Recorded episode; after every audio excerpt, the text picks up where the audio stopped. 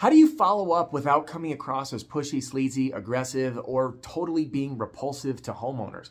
Because I know when you follow up with folks, there's these questions that go inside our own mind. Like, am I coming across as being pushy? Am I following up too much? And sometimes we overcompensate and then we end up not following up or not following up enough, both of which are detrimental. But when we look at the reality of the situation, our follow-up will either move people closer towards yes or shove people in the back towards a hard and definitive no. So what we need to do is strike that balance of good pause, not good, great customer service that allows you to get permission to follow up as often as you need. Now, I'm going to make a really big claim. I'm going to make this claim right now, and I want to know in the comment section if you agree or not. There's one simple rule when it comes to the follow-up, that if you do this on the very first follow-up that you make, it lays the groundwork for you to follow up virtually as much as you want, of course, within reason. I'll put the parameters on that at the end of this video. And if you do this, this should, in theory, solve all of your concerns about not following up enough, following up too much, or coming across as pushy. And yes, it is as simple as changing what you say on the very first follow-up. So watch this video all the way to the end and then drop a comment and let me know if this makes sense or if you think it's total garbage, because I'd love to hear from you. All right, let's get to it. First, quick welcome or welcome back. Adam Bensman here, the Roof Strategist, and everything that I do here on my channel and my podcast and in our programs is designed to help you and your team smash your income goal and give every customer an amazing experience. And part of your customer's experience is how they experience you when you're not in the house. And when we look at the follow-up as encouraging to yes or pushing them to no, we got to nail it or we're going to lose deals. So we don't want to have that happen now, do we? No, we don't. All right.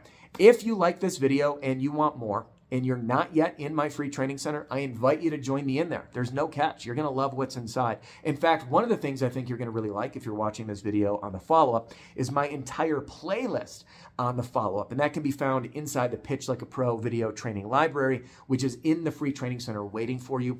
You can text the word FREE to 303-222-7133. That's 303-222-7133, or click the link in the description below. All right, let's get to it.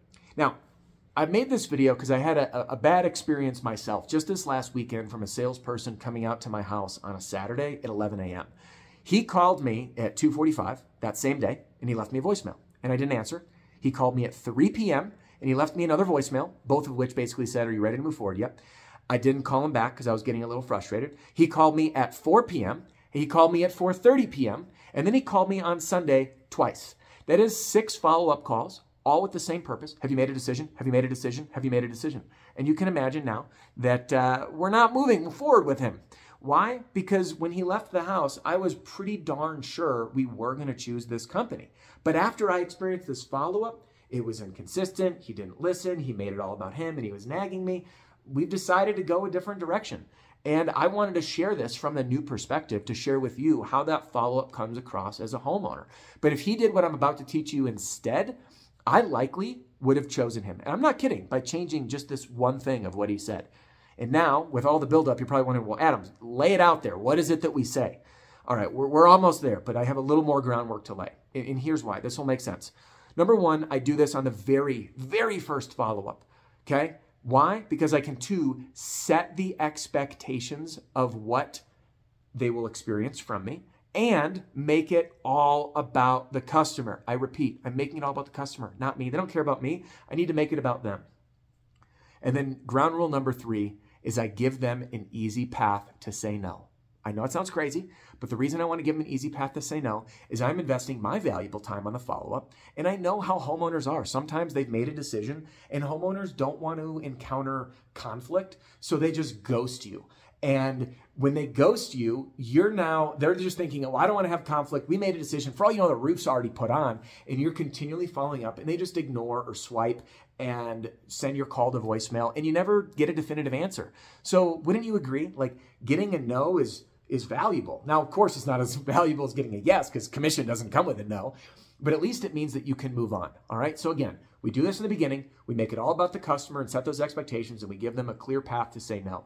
Now I'm going to shift into a super quick role play on how I would do this on the very first appointment, so you can see how these three elements come into place. And I want you to judge for yourself and drop a comment below if you would receive this as a homeowner and feel comfortable receiving inbound calls, texts, and emails from the company that you had out to your house. And it will go something like this.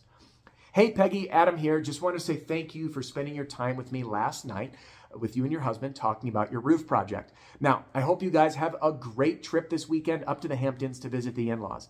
And when it comes to your roof, I know that you and your husband are both incredibly busy people. And my guess is you probably have a lot more that you'd like to give your attention to than this here roof project. So part of my commitment of providing outstanding service is to help you guys make a decision on the best contractor for you, even if it's not with me. So for that reason, I'm going to continually follow up and make myself available for you. Now, if for any reason you guys have made a decision in another direction, please let me know. And I understand that you're busy. You can even text or email me the word no, and I'll catch a hint. But until then, I want you to know that I will continually follow up, and please do not hesitate to reach out with any questions. Now, the last thing I'm going to do, that's the intro right there. I just nailed it. The one thing I'm going to add is telling them what happens next. Now, the reason that I'm going to tell them what happens next is because homeowners need to be told what to do. I don't want to leave it loosey-goose in the air, so I'm going to just give them direction and let them know what happens next. I'll be dropping the sample board off at this time. You'll be calling me once you get the adjuster's information. Our scheduling department will be calling you soon to schedule, or if they didn't make a decision, I'll be following up with you next Tuesday by 3 p.m. I look forward to our follow-up appointment in your house next Thursday at 4. You see what I did? All I did was just add, I'm telling them what to do. Now, put yourself in the shoes of the customer. If you heard what I just shared, I made it all about them delivering service, acknowledging that they're busy, and giving them an out, would you be far more receptive to my follow-up calls? I'd love to hear from you in the comment section below. I know that if that gentleman that was at my house did this, I would have been more polite, texted him back, said, hey, I appreciate it, leave it in my court, and it would have opened up a discussion, and quite frankly, we probably would have chosen that gentleman. And in fact, we went another direction. So there you have it. The one simple thing that you can do on the very first follow-up, make it about the customer, set clear expectations, and give them an easy out to say no. And when you do this, as you follow up, you are there to serve, not to help them write you a check and reek of commission breath. Now, the next step is not theory, right? You're here listening or watching. The next step is to apply this and prove it right or wrong for yourself. So pick up the phone, and the next follow-up that you need to make, maybe it's in your pipeline right now, try that script and then drop a comment. Let me know how it goes. Now, that's all for this video. And just because our time here is about to end doesn't mean your and my time has to. So click right here and hop into our free training center if you're not in there yet, or if you want to hang with me here on YouTube. YouTube thinks you're really going to love this one, and I'll see you on the next video. Hey, don't go anywhere just quite yet. This episode has come to a close, but I do have just a couple things for you. First, I want to thank you for listening to the Roof Strategist podcast, and I'd love to ask you a favor. Can you help me out here?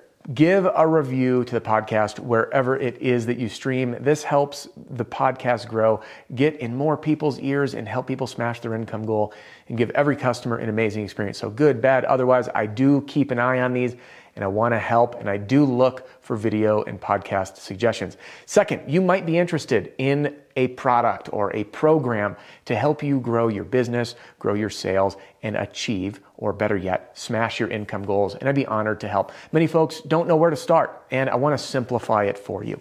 The best place for you to get started is with my all-in-one sales training, sales strategy, and sales system that I call the Roofing Sales Success Formula.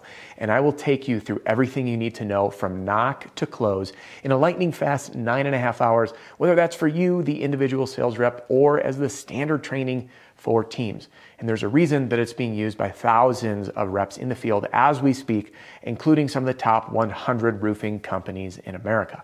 Now, if you are looking for some more ongoing help and support and really looking to fine tune your infinite game in sales and business, I invite you to join me and my fellow mentors, John Sinek, Deshaun Bryant, Matt Mulholland, and Jim Moline inside the Pitch Pro movement. Listen, there's links in the podcast description that will walk you through everything and direct you to those websites. But if you do want to chat with my team or with me, you can call or text 303-222-7133. That's 303-222-7133. Thanks so much for tuning in, and I'll catch you on the next episode.